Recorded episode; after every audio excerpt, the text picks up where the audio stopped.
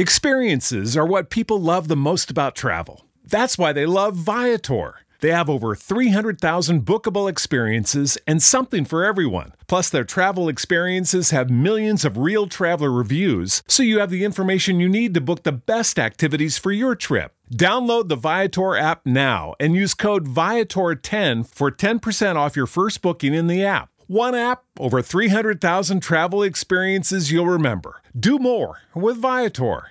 Well, well, well. Shopping for a car? Yep, Carvana made financing a car as smooth as can be. Oh, yeah? I got pre qualified instantly and had real terms personalized just for me. Hmm, doesn't get much smoother than that. Well, I got to browse thousands of car options on Carvana, all within my budget. Doesn't get much smoother than that. It does. I actually wanted a car that seemed out of my range, but I was able to add a cosigner and found my dream car. It doesn't get much. Oh, it gets smoother. It's getting delivered tomorrow. Visit Carvana.com or download the app to get pre qualified today. You're about to experience a life giving message from Bishop Kevin Foreman, the people's bishop and pastor of Harvest Church. We exist to lead people to totally love God, love people, and love life as one church in global locations. Find out more on our website at www.harvestchurch.church or get our app by texting the word harvest to the number 877 552 4746. Your faithful giving is how we continue to bring life giving messages like these to you. So bless what blesses you in our app or online at www.harvestchurch.church forward slash give. Now, here's today's life giving message. Stand with me, Bibles up. Let's make our confession of faith together. For God's glory, this is my best year yet. To the word I'm about to hear, I believe, I obey, I manifest, and that settles it. In Jesus' name, amen. God, we bless you and we honor you. Father, my assignment today is clear. My assignment is to lay us out on the surgery table so that you can cut away what needs to be cut, so that you can add what needs to be added, so that this would be a place and a message of healing. This would be a message of healing. This would be a message of healing in this building and on every digital platform. I just want you to shout this word shout, heal. And make it personal. Say, heal me, God, from this day forward. Clap your hands like you love them on your way down to your seat. Let's go to work. So, this series we've been in, and we're down to the last two messages, is called Let's Be Kids Again. Let's Be Kids Again. And where does this come from? In Mark chapter 10, Jesus says these words Anyone who does not receive the kingdom of God like a what? Like a child will never enter it. Jesus didn't say to be childish, Jesus was teaching us to be childlike. Why? The kingdom belongs to those that act like kids again. And the kingdom manifests from in you to change what's going on around you. And I need you to listen carefully. I've been teaching you all this month about David. Everybody say David. David demonstrates these eight principles I've taught you of how to be a kid again. And when you're a kid again, anything is possible. For some of you, watch me, life has taken away the inner child on the inside of you. So when you deal with God, you don't deal with Him as a father, you deal with Him as a transactional person. You deal with Him that you're only trying to get something from Him. But I need you to know He's your father and you are His son or His daughter. What does that mean? That means I am His child, which means I can approach Him like a child. And I think, watch me, every parent in this building and online, you have seen your children approach you, and whatever they wanted, they asked you for. You have seen your children approach you, and whatever they believe they could do, they've been able to do. For some of you, God's about to restore the child in you again. And because life has beaten you down, life has given you so much grief, life has given you so many concerns that today, somebody say today 8, 28, 22. You better check them numbers. 8 is the number of new beginnings. 2 is the beginning of witness. You're in the eighth month. I need you to open up your mouth. Say, Lord, restore the child in me. Lord. Why? The kingdom belongs to those who act like kids. What? Again. And I showed you this with David, and I taught you these eight principles. If you've not been in the series, catch up on the messages so that you understand where we're at. In 1 Samuel 16, David is anointed to be king. He is a young man. In fact, he is the eighth son of his father Jesse. Jesse has seven uh, sons that are older than David, but it was the kid, watch me, that got the kingdom. And for some of you, look at me, you keep thinking, well, I don't have this, I don't have this, I don't have that, I don't have that. What you think is your disadvantage, hear me, God's going to make that your advantage. What you think disqualifies you is what God is going to use to qualify you. For every person that's ever been overlooked, you need to hear me. You're exactly who God is looking for. In 1 Samuel 16, he's anointed to be king. In 1 Samuel 17 and 50, watch what the Bible says. Because David, he has this battle in 1 Samuel 17 with this giant called Goliath. And Goliath was between 6'7'5 and 9.75 feet tall. And I need you to hear me clearly. The king did not want to fight him. The incumbent king at the time was Saul. Saul said, I do not want to fight him. The army did not want to fight him. Watch me. It was the kid that ran up and said, I'll fight this Philistine. And for some of you, watch me, you're about to get battles and you're about to have victory over battles that other people ran from. But because you run to, it's going to give you what they can't have. Let me see if I can say it another way. If you live like nobody else, you get to live like nobody else. And everybody else is running from the problem, but here you come, David, running to the problem. Everybody else is saying it's impossible. Here you come saying, with God, all things are possible. So in 1 Samuel 17 and 50, against all odds, and I need you to hear me, God likes to stack the deck. I need you to hear me. God likes it to look like everybody's against you. Why? Because that makes you lean on Him. I need to talk to some of you where you're looking at circumstances in your life and you're like, it seems like it's me against the world. Look at me. It is. He stacked the deck against you so that it would have to be God that would show up for you. I think I got some witnesses in this building where if you look back over your life, there were some decks that were stacked against you. And when you look back, you can say, Didn't nobody do this but 915, I'm not playing with y'all. I need some of you where you can testify. When I look back, oh, I should have been dead, should have been messed up. The statistics were against me, people were against me, but God. Everybody shout, but God. David triumphed. The deck was stacked against him. You got Goliath with his big behind. You, you got this whole Philistine army. You have the lords of the Philistine. What is that? That's their government. You have a whole government against you. You have a whole warrior against you. You have a whole army against you. And here you come running up. Why? Because you're a kid again. And here you come running up and saying, listen, I know you may think you gonna take me down. But what you don't understand is this ain't even my battle. Why? I'm a kid, he's my daddy. And when you mess with me, you mess with my I wonder where the parents are in the building. Well, whenever your child has an issue, you like, wait a minute, I'm finna get down there. Where are the parents at in the building that if you see the school number on your phone, you're like, uh uh-uh, uh, it's about to be some smoke in the city. What's going down at that school? You walk in with an attitude. Now, what's the problem? I need some of y'all to recognize that's how your father does you. The moment he sees that stuff is coming against you, he steps out of heaven into the earth and says, Now, what you doing to my son? What are you doing to my daughter? Because I'm about to make some smoke up in here. Come on, open your mouth say, He fights for me. So look at 1 Samuel 17 and 50. So David triumphed. Say your name. This month, and I need you to hear me, not just this month, but for the rest of your life, it's going to be like David. So instead of David's name, put your name. So Bishop Kevin Foreman. If you got a business, put your business name. So Harvest Church, whatever business you got, put it in the atmosphere. Say your family name. If you're the head of the house, say your family name. Watch me. This is your verse. So they triumphed.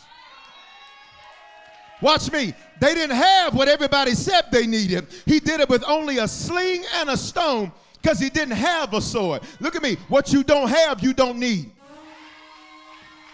If you stop looking at what you don't have, you'd recognize you don't need it in the first place. Can I get you to fist bump somebody close to you? Say, what you don't have, you don't need.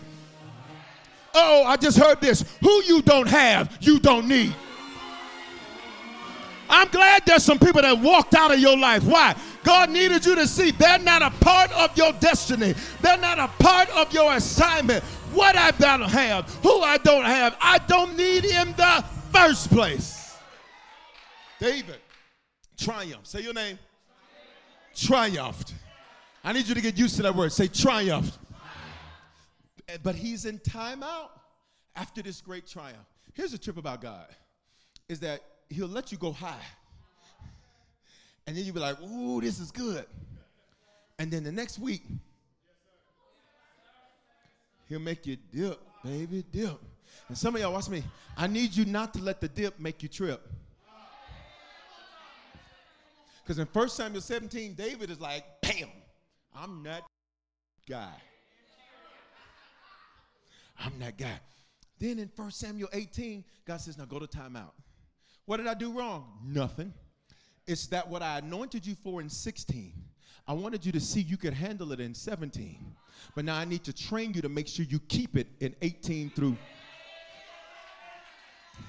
Look at me, look at me, look at me, look at me. You're never gonna lose territory again. God is not a God of regression. He's a God of progression. Prophesy this to somebody on your road. Online, you tag somebody. Online, you speak this to somebody. Say, You will never go backward again. Ooh.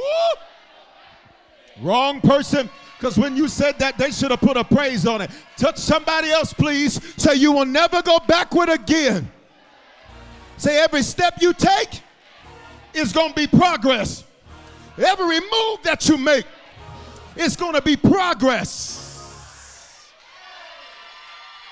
Watch me. Even your timeouts, even your transition, you ain't going back.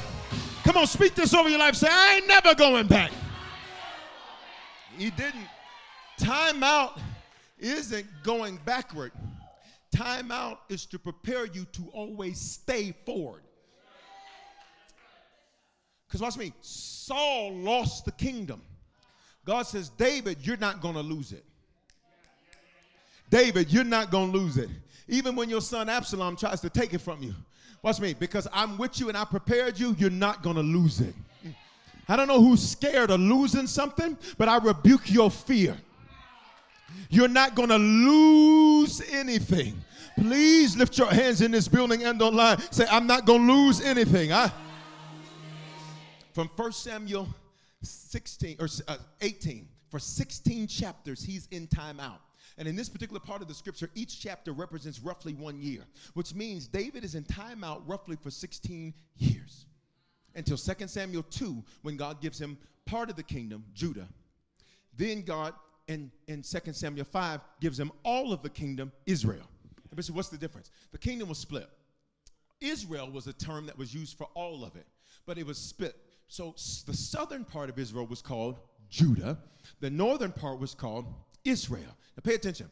God, when he takes him out of time out, he says, Here goes part of it. I'm not going to give you all of it. Watch me. Until seven years later to make sure that you can handle this. Look at me. Anything that is too heavy up top, it will break under the pressure. And for some of y'all, you've been complaining that your life feels like a never ending cycle of leg days at the gym. I don't know about you, but listen, leg day, listen, I, I build muscle real fast, so I don't like being on legs and all that because I need my pants to fit. I'm not buying new clothes. Judge me if you want to. I'm not doing it. I'm not doing it. So we just we're gonna do. Now check this out. Um, leg days, you normally can see people once they finish leg days because they limping a little bit.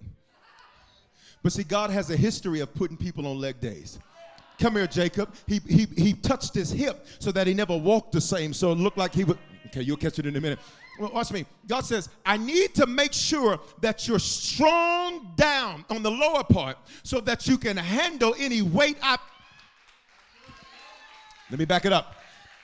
I need you to make sure that you are not a reverse triangle where you cannot hold anything up top because the weight's too heavy. Look at me. God's been preparing you to carry the weight because what's ahead of you, it's heavier than you've ever had. Watch me, but it's going to be better than you've ever had. I I wish I had a witness at this 915. Come on, somebody say, I can carry the weight now. I because, see, if you can't deal with two people talking about you, what are you going to do when 200 people are talking?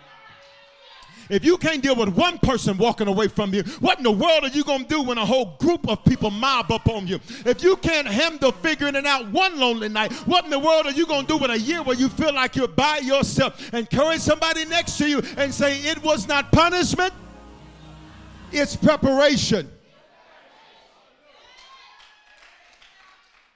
David becomes king of Judah. He becomes king of Judah in 2 Samuel 2. Pay attention. In 2 Samuel 2.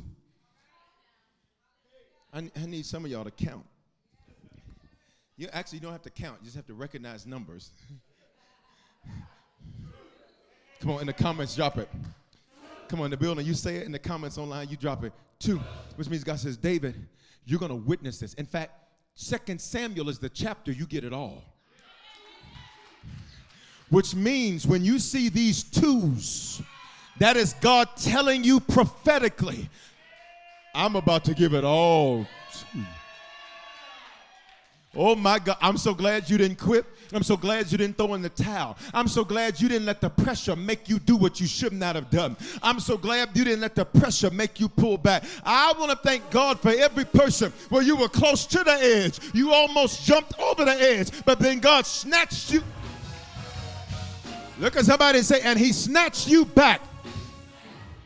Uh-uh, I don't like the way they said that. Say that with some authority. Say, and he snatched you back. I,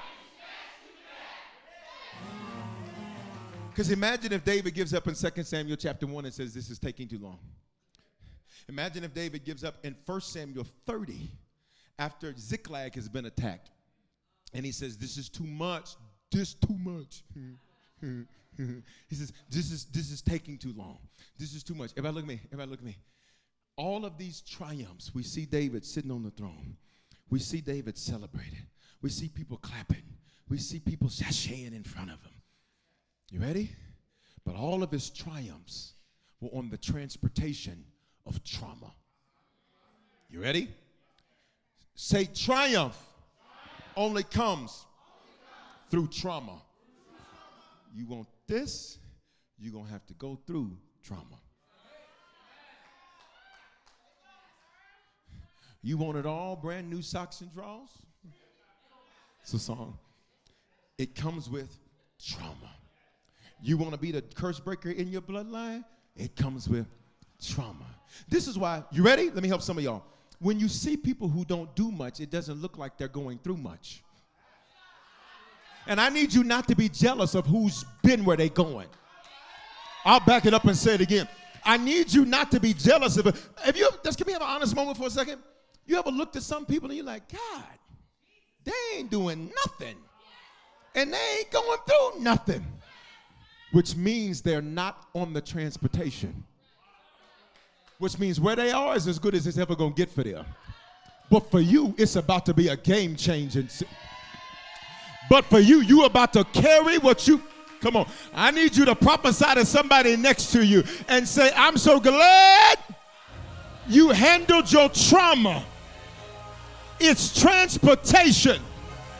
Look at somebody else say, Don't be jealous of somebody not going through nothing, that means they aren't going anywhere. Matter of fact, I'm glad I went through it. Matter of fact, I'll bless the Lord with at all times, and his praise shall continually be in my mouth. Uh, I'm glad about it. Look at me. Look at me. Look at me. If no, if you're not going through anything, you're not going anywhere. You ready? Trauma is deeply distressing or disturbing events. Now, pay attention. It's an event, which means it happened. It's not necessarily still happening. The second part of the definition of trauma is where most of us are, and most people under the sound of my voice are, is you're the event's over, but you're still dealing with the emotional shock after trauma, which can lead to something in psychology called neurosis, which is an excessive and irrational anxiety or obsession. In other words, translation, it's over, but you're not over it. Okay, all right, 915. It's done with, but you still act like it's going on. It has completed and concluded, but you still act as if you're not in it. Where's the toothpaste? Please, thank you. Watch me. You used to you used to you used to struggle to where you had to get all this toothpaste. Y'all ain't saying nothing to me.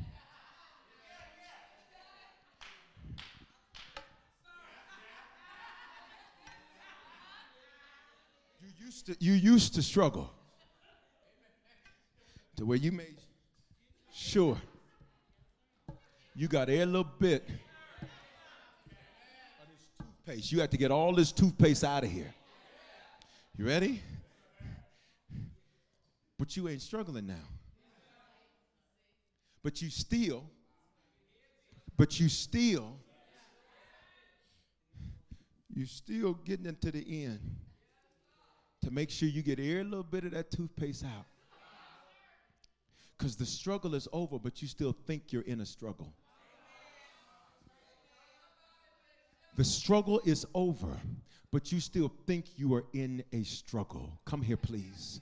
The struggle is over, but you still feel like you're in it. The abusive relationship is over, but you still act like you're in an abusive relationship.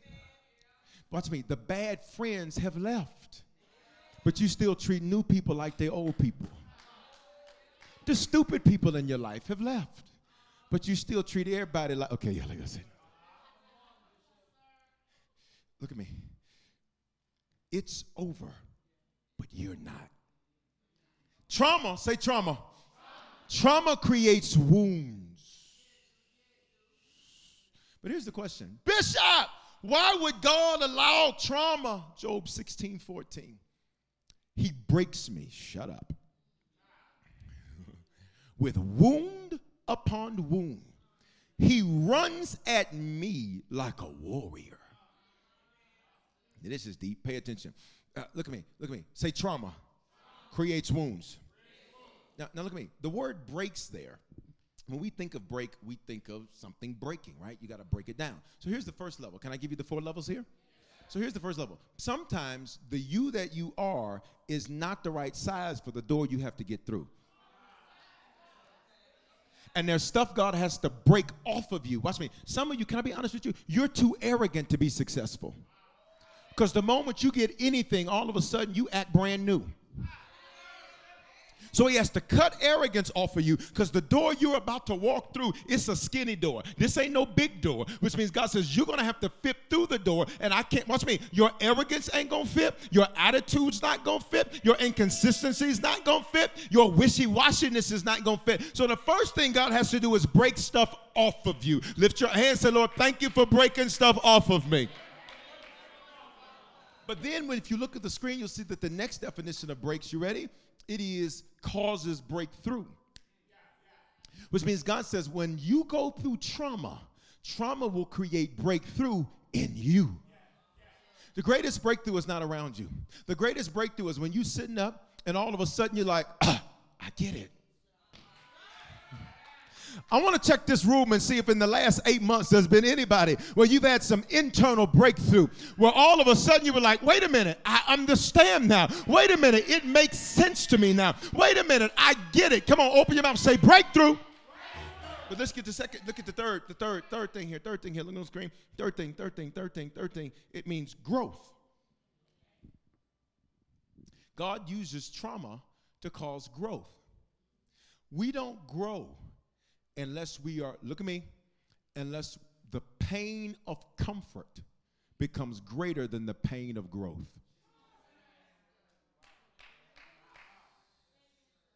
I'll say it again. We don't grow. Look at me. Your neighbor likes to talk about change. I'm going to change this. I'm going to change that. I'm going to change this. Yep, wait a second. I'm going to do. Look at me. Shut up. You're a lie. Stop. I mean, shut up in the nicest shut up possible, okay? Because when change starts happening, wait a minute, you're moving my box? If you don't shut up. Well, wait a minute, you're changing things. Well, wait a minute, things are different. Well, wait a minute, this is not the same. And God is like, this is the only way you're going to grow. What if God had to do this to get you to be okay? Y'all not gonna say nothing to me. Look, look, at me, look at me. It causes growth, which means every time you go through trauma, God says, I'm trying to create growth in you because you are too, watch me, you're too old to be that immature. Age and maturity are two different things. Aaliyah said age ain't nothing but a number, and baby girl wasn't lying because there's a lot of, watch me, old fools where they're 40, 50, 60, 70, 80, watch me, but their maturity is that of a teenager. And I don't just need you to age, I need you to mature. Baby, you're like fine wine. The older you get, the better you get. Don't touch your neighbor, lay your hands on yourself. Say, You're like a fine wine. The older you get, the better you get. Look at the last one. Here's your shout. Here's your shout. Why does God allow trauma? Here it is right here. He breaks. Here's the third, here's the fourth rather. Increase. Which means God says, whenever I'm about to increase you, the first thing I do is allow trauma. I don't like your silence. For every person that's dealt with some traumatic events over the last eight months, ready? If you haven't, sit there. If you haven't at home, don't do nothing. But for the rest of us, where you've gone through some traumatic events in the last eight months, pop up out your seat and release a praise for five seconds. Go. Five, four, three, two, one. Why? He's about to create increase. He's about to create increase. He's about to create increase. He's about to create increase. Touch three to five people, say increase, increase, increase, increase. Increase in your money, increase in your business, increase in your organization, increase in your mind, increase all around. He's about to create increase. Hey! He's about to create increase. Can I just get you to lean back one time and shout increase? Grab a seat, grab a seat. Let's go. Look at me. So the question becomes what were David's wounds? Remember, I want you to see yourself as David. I want you to see yourself as David. God says, David, I'm going to allow you trauma because there's some of you, David, I need to break off of you because the door you're about to go through is a skinny door. In other words, you can't come through this door, watch me, with your bags. Because some of you all, you have too many bags. And you think we have to tolerate your baggage. And you, keep, you want everybody to understand you. But then the moment somebody else got baggage, we can't be friends no more. If you don't shut your double standard behind up, where you want everybody to tolerate your baggage, you want everybody to have grace with your baggage. You want everybody to give you another chance. Give me, give me another chance. But then when they show up with their baggage, you, mm, I got to cut some people off, Bishop. Start with yourself. Now here's the problem. With all this baggage, I there's a door right there.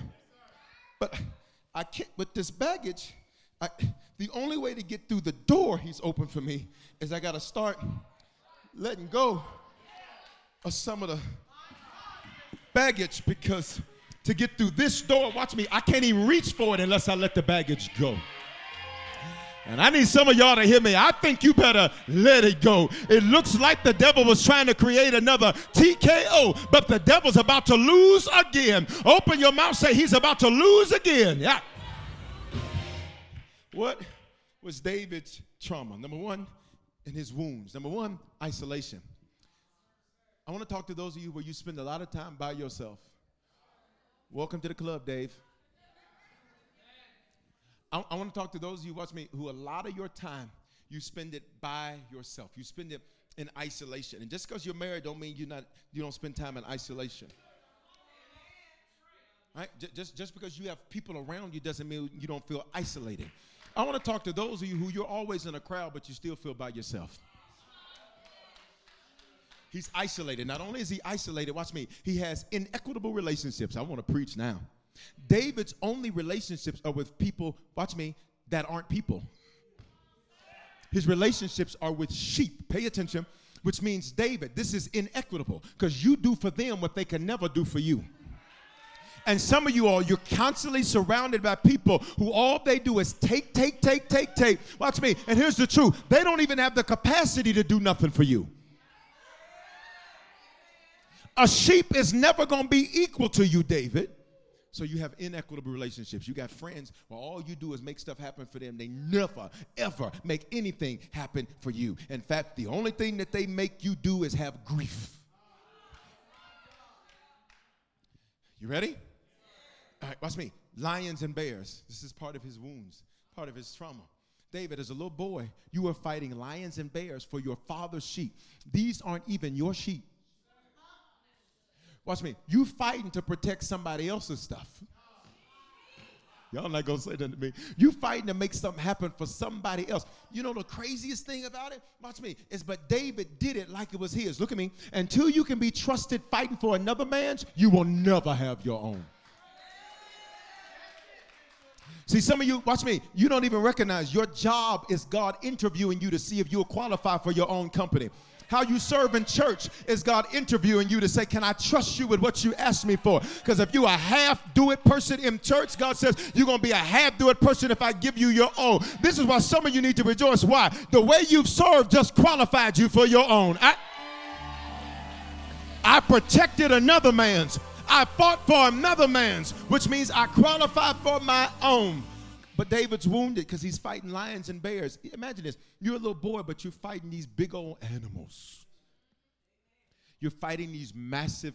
A lion ain't no punk. Have you ever watched National Geographic? Have you ever watched a bear? I remember when I went to Anchorage, Alaska, and they, and they were talking about, and I went in the middle of summer where it's 24 hours of sunlight because of where Alaska is. And uh, and while we were there, I, I remember, you know, they, were t- we, they wanted to go on all these excursions. And I'm like, we can just stay in the city. So they want to go on these excursions. So we get on this cruise ship and you see killer whales and you see bald eagles and you see other whales and other things in the water. And I'm like, well, just let him stay over there. Because I've seen too many movies. That movie had just come out where the people had crash landed in Alaska and they was eating one another. I said, I'm just telling you right now, you're going to get ate today if you. I'm just playing. I'm just playing. Watch me. Um, and so I was like, let's just stay in the city. And so we're doing all these excursions and all that, and we go up to one of these big glaciers and all of that, and it goes from where you can have on shorts and a t-shirt um, to where you got to have on a parka. And so we're doing all these excursions, and I hear a roar. I said, my, let me get on back over here. A bear is not a punk. You know what strikes me as a real not punk? I know that's not good English, just go with me. Is a hungry bear. If the bear and the lion came to get a sheep, that means they're hungry. Which means, David, you're used to dealing with people who act like animals. You're used to dealing with people who will cut you to get what they want. Come on. What's his next wound? His brother's attitude towards him. His brothers kept accusing him of being arrogant. And for some of you, it's your own flesh and blood that creates trauma for you. It's people you went to school with that create trauma for you. You ready? Because David, literally, it's his own brothers that are giving him grief. It's his own brothers that are giving him trouble. Imagine how this wounds him because he's the youngest. And you all already know that youngest child is different. Say amen to that. Because now the parents have had an opportunity to mature and develop. So that youngest one gets handled different than the early ones did. I wish I had some kids in the room. Watch me, but you can go back to your childhood and you were the oldest and you were like, I never would have got away with that. Where the honest people at? You like, if I ever had done something like that, it would have been some smoke in the. You let them do anything. Look at me. Here's the next part. Here's the next part. His mother is missing. Uh oh, let's go deep now. Come on, let's go deep now. His mother's missing. J- David lets us know that he was born in sin, shaped in iniquity, so his mama's missing. Nowhere in the scripture do you see David's mother. We know that because they're in a blended family. His brothers have a different mother than him because of David's statement. He says he was born in sin, shaped in iniquity. So Jesse went to creeping, and when Jesse went to creeping, David got here. And his brothers looked at him and they looked down on him because they were like, Well, you're the bastard child. Mm. You're the one that was born out of wedlock. Now, recognizing God says, I'm going to use the one that you are treating like trash. He's going to be the one that triumphs. I need you to thank God for every time people treated you less than. Every oh, you sinned back and you messed up, you screwed up. Let the redeemed of the Lord say, I pray you never walk in another day of condemnation in your life. Y'all still with me? Now his father's rejection. So watch me. His mother's missing and his father's rejection. Because when Samuel, the man of God, comes to his house, uh, David is not even invited into the house to be anointed king. Samuel has to say, there's got to be somebody else. Watch me.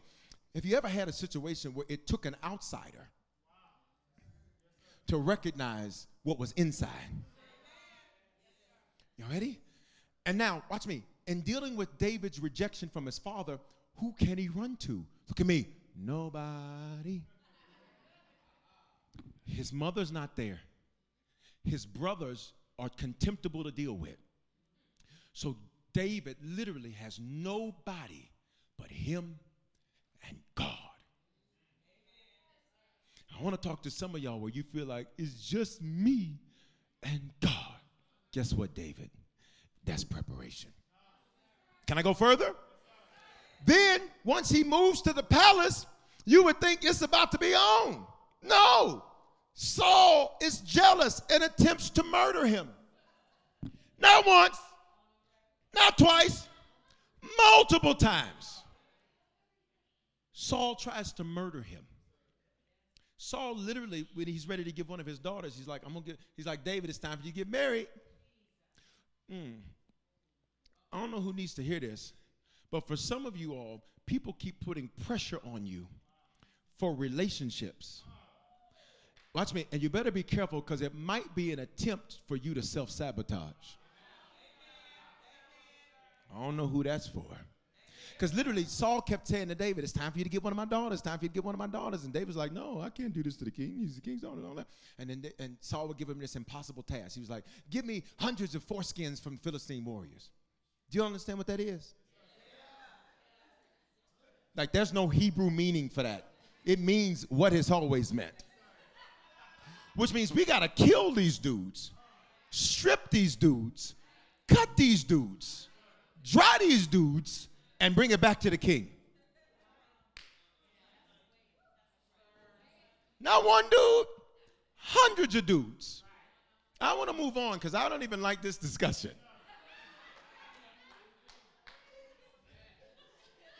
What do you do when who's supposed to support you is the one who's trying to take you out? Y'all not gonna talk to me today. Then he makes a friend. Jonathan, Saul's son. Bible says they make a covenant. They like, man, I got you, man, I got you. See, you need some Jonathans in your life. That they got your back and you got their back. And it's understood. I don't ever have to question where they stand. A friend of mine the other day, we were talking, and, and we were talking about something, and, and, this is what they said to me. They said, Well, you know, they said, you know, well, listen, man of God, you know, I'm I'm with you. They said, So why we don't like him? You missed it. You missed it. You missed it. They said, why we don't like him. I said, he, he, said, no, you missed what I said. He said, if somebody got a problem with you, they just created a problem with me. So he said, why we don't like him? The friend David makes, we're almost done, dies. Whole life you've been good. You and God. You finally get a friend that'll fight for you. You finally get a not a ride or die, you get a ride or live. And now he gone. You don't even get to say goodbye. I want to talk to some of you where you never got closure. You're to have to close it yourself. Oh, come on, y'all. We got to go because I'm out of time. Fist bump somebody close to you. Say, you're to have to close it yourself. I, you maybe never got to say goodbye. You're to have to close it yourself. Maybe you never got the ability to deal with it. You're to have to handle it yourself. So his friend dies. You would think this is enough. Someone say, How much more? At one point, David is running from Saul because Saul's trying to what? Kill him. So he runs to their enemies. Shut up. He runs to the Philistines. The same one he killed Goliath and sent their army on the run, and he got all these dudes' foreskins. Let's move on. He runs over to them and say, "Hey, y'all, what, will y'all have me?" You know it's traumatic when even your enemy won't have you. You know it's traumatic when your ex is like, "No, I'm good." You know it's traumatic when you are rejected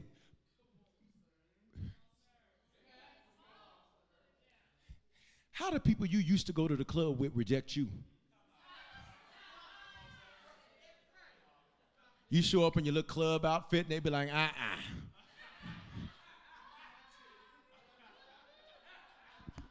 You trying to go to Pierre's supper club to get some catfish? Only old school people in Denver. you tr- let me stop. Watch me. Is the what? The Philistines rejected me? David's like, I'll help y'all take Saul down. They were like, no, we don't want you. How is it when your enemy who could benefit from you says, You stay over there. Touch your neighbor next to you. Say, I'm glad they rejected you. Y'all ready for this? Because there's more. He often felt alone. If you read his Psalms, David is often talking about how he feels alone. And Lord, you have let my enemies come against me, though I will bless you at all times. Lord, I can't believe you let this Mark do this to me, but I will continue to praise you. Lord, it's just me out here and all these hundreds of people that are with me, but it's just me. Me, oh Lord, standing in the need of prayer. Want you to come on in the room. Look at me. He often feels alone because the trauma he experienced of isolation makes him ignore the help he has. It makes him ignore the fact that he's not by himself. Can I give you the last part? Then David builds this army. The Bible says that day by day the Lord sends him this army. These people that were rejected turn on him. I'll say it another way because you missed it. An army of rejected people that he built turn on them. You ever been the only one in somebody's corner? And then they start smelling themselves a little bit, and then all of a sudden they turn on you? His own army was like, We're about to stone him to death. David is like, Did nobody want y'all? I'm the only one that tolerated you, that knew what to do with you, and you got the nerve to get. See, I'm so glad some of the people that you helped became your hurt.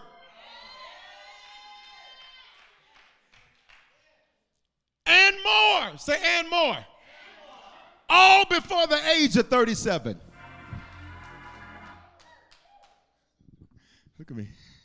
That's a whole lot to go through and deal with before 37 years old. Y'all better hear me. You talking about what you've been through, baby. Bye. Touch the person next to you and say, You've been through something. Say, but let's tell the truth. It ain't been all that.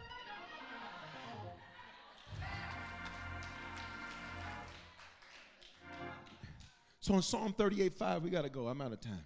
In Psalm 38:5, um, today's message is called You Need Therapy. Therapy means healing. And I need you to hear me. I, have heard something that I hear Christians say that is so offensive to God.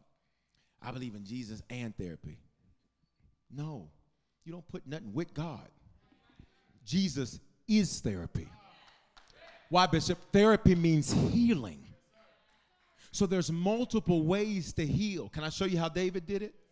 In Psalm 38 and 5, he says, My wounds stink, they're unpleasant, they're contemptible, they're scandalous, and they fester. What does this mean? They're deteriorating because I'm isolated in inactivity. There's no therapy. And for some of you, got to watch me. The plan of the enemy is to keep you isolated with no activity because you'll never heal in what you get comfortable sitting in. I need you to look at somebody next to you and say, say, do not isolate yourself now. I need some of you online. I need you not to isolate yourself. Get in the chat. Get on prayer. Why? Uh, why? Do not isolate yourself. But watch what he says. Because of my foolishness. He says, My wounds stink because of my foolishness. What does this mean? He mismanaged his wounds. How many of us can be honest that if we look back over some of our wounds, we've mismanaged them? How did David mismanage his wounds? That's called coping. What is coping, Bishop? It's a functional dysfunction. What did David do? He had addictive behavior. What was David's addiction to? Sex. It created false intimacy. Because the truth is, the Bible says David had the most banging Hebrew girl to ever walk the planet. Her name was Abigail. Bible says, Bible says, and the Hebrew Midrash says, she was fine, fine. Like when she walked, it was like, it was like from uh uh uh with uh Urkel. And when she walked, it was like doof, doof. Y'all remember that episode? Doof, doof, doof, doof. Okay. So y'all have never watched TV? Y'all watch Ten Commandments all day?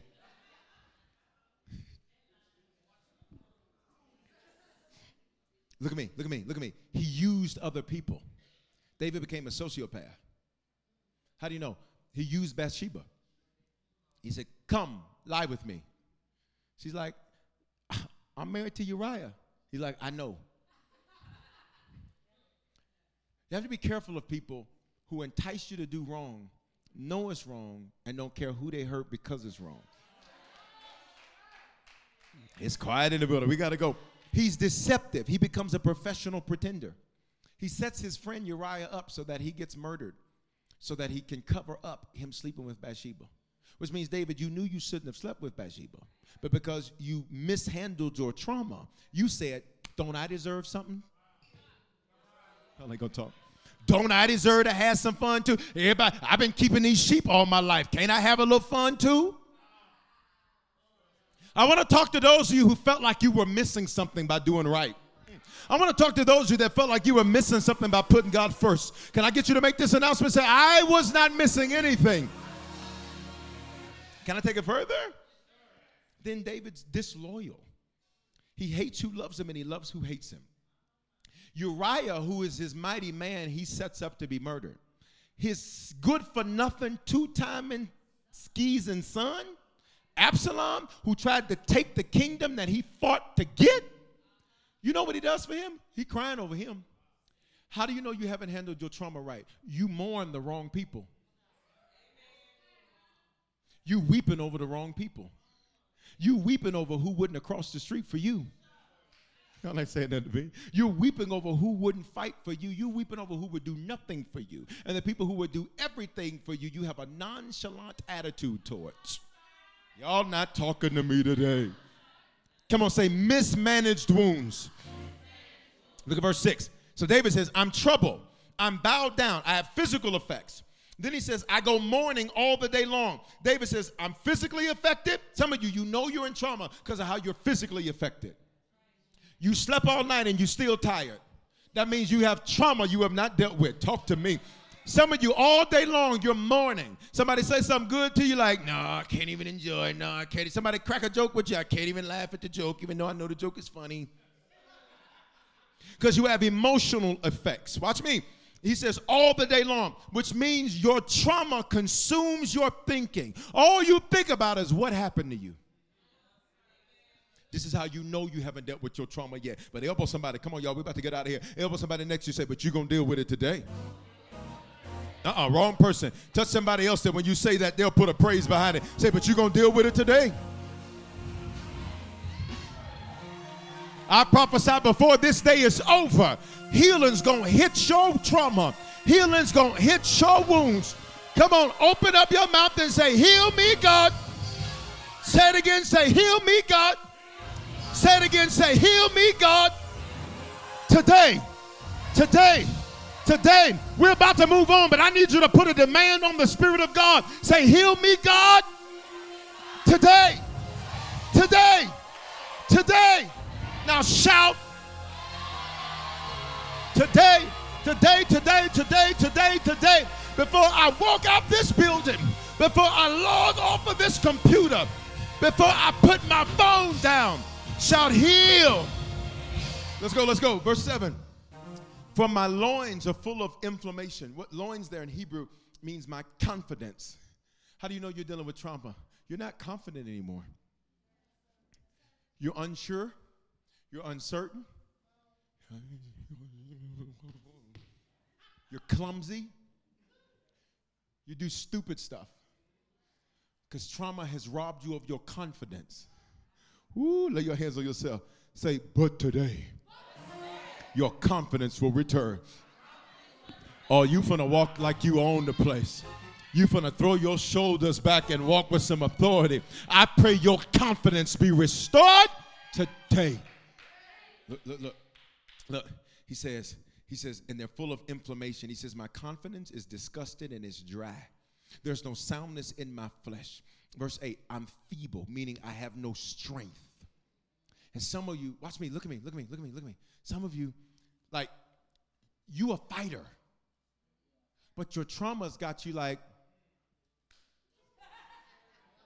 oh, I need you to see what I did. I need you to see what I did. And, and if I'm talking to you, I need you to wave your hand because I got to kill. I'm on an assignment today. So I got to make sure we kill this today. You normally will fight. But there's been some days and some moments and some hours and hours and hours. You're like, whatever.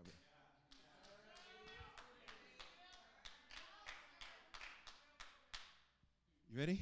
He says, My strength is gone. I would have fought a lion and a bear as a kid. But today, I don't even know if I want to fight to deal with who's got to come bring me my water. You're not saying that. You ready? I'm severely broken. Look at the screen. That means scatterbrained. You don't normally screw up. You don't normally do stupid stuff. You don't normally do stupid stuff. You don't normally pay not pay attention to what you need to pay attention to. You ready? But you scatterbrained. You ready? Look at me. How many can be honest that the last eight months you done some stuff and you're like, what did you do? Some of y'all lying because I can tell you you got a scatterbrained spirit.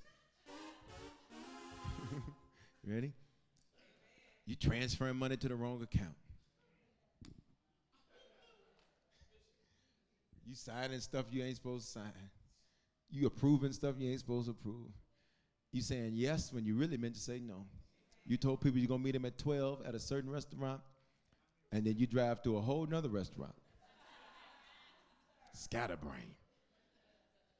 Scatterbrain. You didn't lost your wallet eight times. That's today.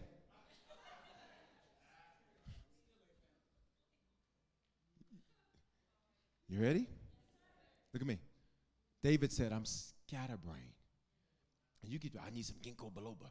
You might need that, or maybe you're in trauma. And the aftershock has you in a place to where you're not even paying attention. Y'all still with me? We got to go. I groan because of the turmoil in my heart. David, your confession is your confession. Your confession is your confession. You're confessing that you're in turmoil. Your confession is your confession. You're still in the aftershock of your trauma. But today. Uh uh-uh. uh Come on, y'all. We got to go. Please open your mouth say, but today. Here's where it starts getting good. Verse 18. Watch what David does. Well, actually, verse 17. Watch what David does. I am ready to fall. Shut up, David. If you can see you're about to fall, that means God kept you from. I'm going to throw this mic out there if y'all don't say something to me. I felt like I was about to give up. I thought about how I was going to give up. I thought about my exit strategy. I thought about how I was going to walk away. But God, please touch your neighbor. Say, God got you. God got you. I was about to fall. I thought about falling. I thought about giving up. I thought about walking away. I thought about saying I can't. But right when I was ready to give up, somebody say, God stepped in. Say, right on time. I need you to go to five people fist bump them, and say, You will not give up. You will not fall. You will. Come on, YouTube. Come on, LinkedIn. Come on, Facebook. You will not fall. Go to five people now. Get out your seat. Go to five people now.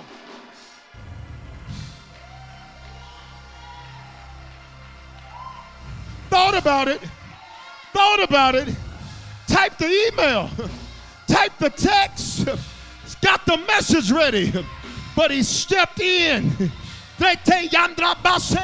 Right on time. And I'm glad about it. Can I get you to just lift your hands and say, but he didn't let me fall? Watch me. You owe God a praise that he didn't let you fall. Just the voices. Go. Woo! Didn't let you go take the drugs. Didn't let you go smoke the stuff. Didn't let you go over to his house. Didn't let you go over to her house. Didn't let you lose your mind. On three, release a praise. One, two, three. Right on time. Right on time. Right on time. Right on time. Right on time. Right on time. Everybody stand. We got to go. Verse 18. Everybody stand. We got to go. I'll have to finish. I'll try at 11:15. That's why I still do two. That ain't for me. That's that ain't for you. That's for me. So I have options. Look at me. Look at verse 18. David says, I confess. Look at me. David's like, I've been handling this wrong. Everybody, look at me. You have been mismanaging your trauma and your wounds. And every day you coming to God with your threats. You are a terrorist because you threaten God. You threaten what you're supposed to be faithful to, what you're supposed to be consistent to. And God says, I ain't moved by your little threats. Now, David, I picked you. But if you choose not to heal from your trauma, I'll pick another. I don't know about you. I have a whole problem with somebody else doing what I'm supposed to do. I need everybody that says, God, you ain't going to have to pick another. Lift your hands and say, I still give you my yes. I still give you my yes. I still give you my yes. Look at me. David says, verse 18, I confess my iniquity. I'm sorry for my sin. What sin, David? Your mismanagement of your wounds. Look at me. You cannot heal until you recognize you've been using the wrong thing to heal. Mismanaged wounds, mismanaged trauma. Listen to this line, and we have to go. All will hurt, few will heal. All will hurt, few will heal, because trauma needs therapy. Therapy is healing, and say there's many ways to heal. Everybody stand, we got to go. Number one, what didn't David do? He didn't talk. Some of you, you, you talk when it's too late. You want to talk after you didn't. I wanted to say, I wanted to say a word I've never said before, but the pulpit of God is holy. Come see me down here and I'll whisper it in your ear. It ends with up. You ready? You talk after you didn't messed up. You want to talk after you didn't tow up your family, tow up your career, tow up your opportunity. Now you want to talk. Touch the person next to you. Say, talk before it's too late. I got to get these to you real fast. I, I can't finish it. Number two, whatever happened to you was a gift for you. Most of David's trauma was initiated by Jesse. And Jesse's name means God's gift, which means you've been looking at it as punishment. God says you can't heal because you don't even recognize it's a gift. Bishop, they cheated on me. That was a gift. Bishop, they walked out on me. That was a gift. That was a gift. I wouldn't be what I am today if it wasn't for people doing things that were traumatic. I didn't ask to be no pastor. I didn't ask to be no bishop. I sold and asked you to do it in Denver. I said, Bishop, you always saying that. It's the truth. I mean, you, it's acting like you just say, you know, water is wet. Well, you, you always saying that. It's the truth. But if it wasn't for trauma, say it's a gift. Number three, you're the David. David, be a new beginning. So look at verse 22. We have to go. I can't finish it. Say 22. This is what you're going to do today because I, I can't finish it. Here's what you're going to do today. We got to go. We got to go. Look at what David says in verse what? 22. He says, Make haste to help me. Oh God, my therapy. It's on the screen. Why y'all looking like it ain't on the screen? I know they're in a different place. Just stay right there. He says, Help me. Therapy. So when David, when David was in isolation, David would go into worship. He said, I ain't got nobody else to talk to. I ain't got nobody else I can call. These sheep don't know how to respond right. And every time I put my hand out to them, they bite it, so I learn to keep it. So he lifts his hands And he says, Jesus, you're my therapy. And show me how to heal. For some of you, watch me, the gym became a place of healing for me. That's why, like, Bishop, you always talking about that because it was part of my healing. Because every time I'm in there, I'll be like, I'm, mm, mm, mm, and I begin to heal. Y'all not hear what I'm saying? But watch me, God's going to give you strategies on how to heal. For some of you, you need to just learn how to take a drive before you call and tear stuff up. You need to learn how to take your behind on a walk because you get too emotional too fast. Lift your hands and cry out like David did. Say, Lord, make haste to help. Say, You are my therapy. You are my therapy. Worship God for 10 seconds. We're about to go. We have to go. We're about to go. We have to go. You are my therapy. You are my healing. You are. Lift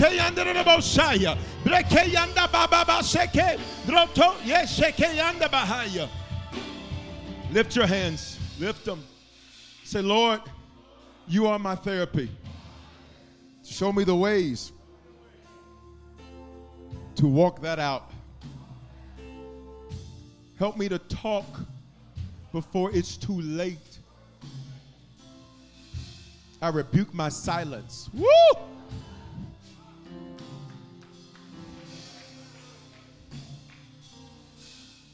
In Jesus' name in this building online, if you need to become a Christian, recommit yourself to the Lord, or be sure on the count of three, I'm going to ask you to slip your hand up in the building online, do the hand wave emoji, or say, It's me. If you're already saved, I want you to get a seed in your hand, and you're going to call this your therapy seed. Therapy means what? Healing. It's not medicine. Mo- most doctors, and I respect doctors, I am one, not a medical one, but doctors practice medicine. Jesus is healing. And he'll give you different ways to heal. For some of you, healing is simply being able to get around some people that understand it. If you're a lion, why are you talking to kitty cats? If you're eagle, why do you keep talking to chickens? They don't get it. And they're never gonna get it. You know what a chicken's gonna do? They're gonna say, Come on down here with us. You need people that when you feel like giving up, when you feel like, when you talking crazy, they'll be like, yeah, I heard what you said, but this is what you're to do. Elbow the person next to you say, I'm your backup. Online, tag somebody and say, I'm your backup. If this building, if you need to become a Christian, recommit yourself, Lord, or be sure on three hands up, or say, it's me online. Or do the hand wave emoji. One, two, three. If that's you, put that hand up in this building. I see you. God bless you. Or do that hand wave emoji. Or say, it's me online or do that hand wave emoji. In the building, it's okay. Put that hand up. No guilt, no condemnation, no shame. Everybody pray this to me. Say, Father, thank you for dying in my place. Thank you for your love for me. I confess in my mouth, I believe in my heart that you are my Lord and Savior. Give me the grace to be a faithful Christian from this day forward. In Jesus' name, amen. You just prayed that prayer. Take out your phone, scan that QR code, or text the word decision to 877-552-4746. Some of you are saved, but you need a shepherd. If I'm your shepherd, you can be in Denver, you can be in Atlanta, you can be in New Zealand, you can be in Swaziland, you can be in Nigeria, you can be in Antarctica. Wherever you're at, we'd love for you to be a part of the family. God calls you to a voice. And if I'm that voice, just text the word join harvest is one word to 877 552 4746 or scan that QR code. You got your therapy seat in your hand? You got your therapy seat in your hand?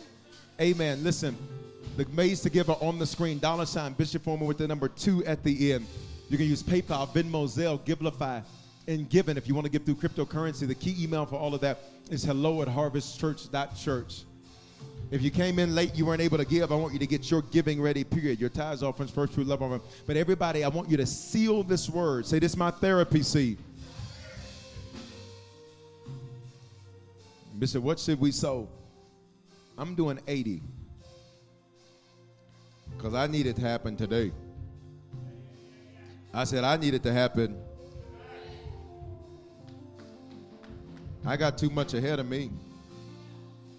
I just did my text to give. You say, Bishop, I don't have 80. Great, you got 800. Do that. Get as close as you can to the 80. It's called this your therapy. See, lift it towards heaven in the building and online. Say, Lord, I sow believing. Favor finds me. Debts are canceled. Opportunity opens. This is my therapy seed, my healing seed. You are my therapy.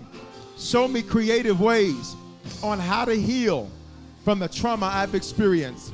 I know I need it, and I need it today. I can't carry it with me beyond this day, August 28th. I can't carry it into the next month. I can't carry it into the next year. I don't care when you're watching this online. Today is your day of healing. I don't care if you're watching this in October, November, or December. It's your day of healing. Open up your mouth and just say, I am healed. In Jesus' name, amen. Did you make a decision to become a Christian for the first time or recommit your life to Jesus? We want to help you make Christianity a lifestyle and not just a hobby. So just text the word decision to 877-552-4746 and we'll send simple next steps so you know what to do next. We're praying for you and congratulations. Remember, your faithful giving is how we continue to bring life-giving messages like these to you. So bless what blesses you in our app or online at www.harvestchurch.church forward slash give. Remember to love God, love people, and love life.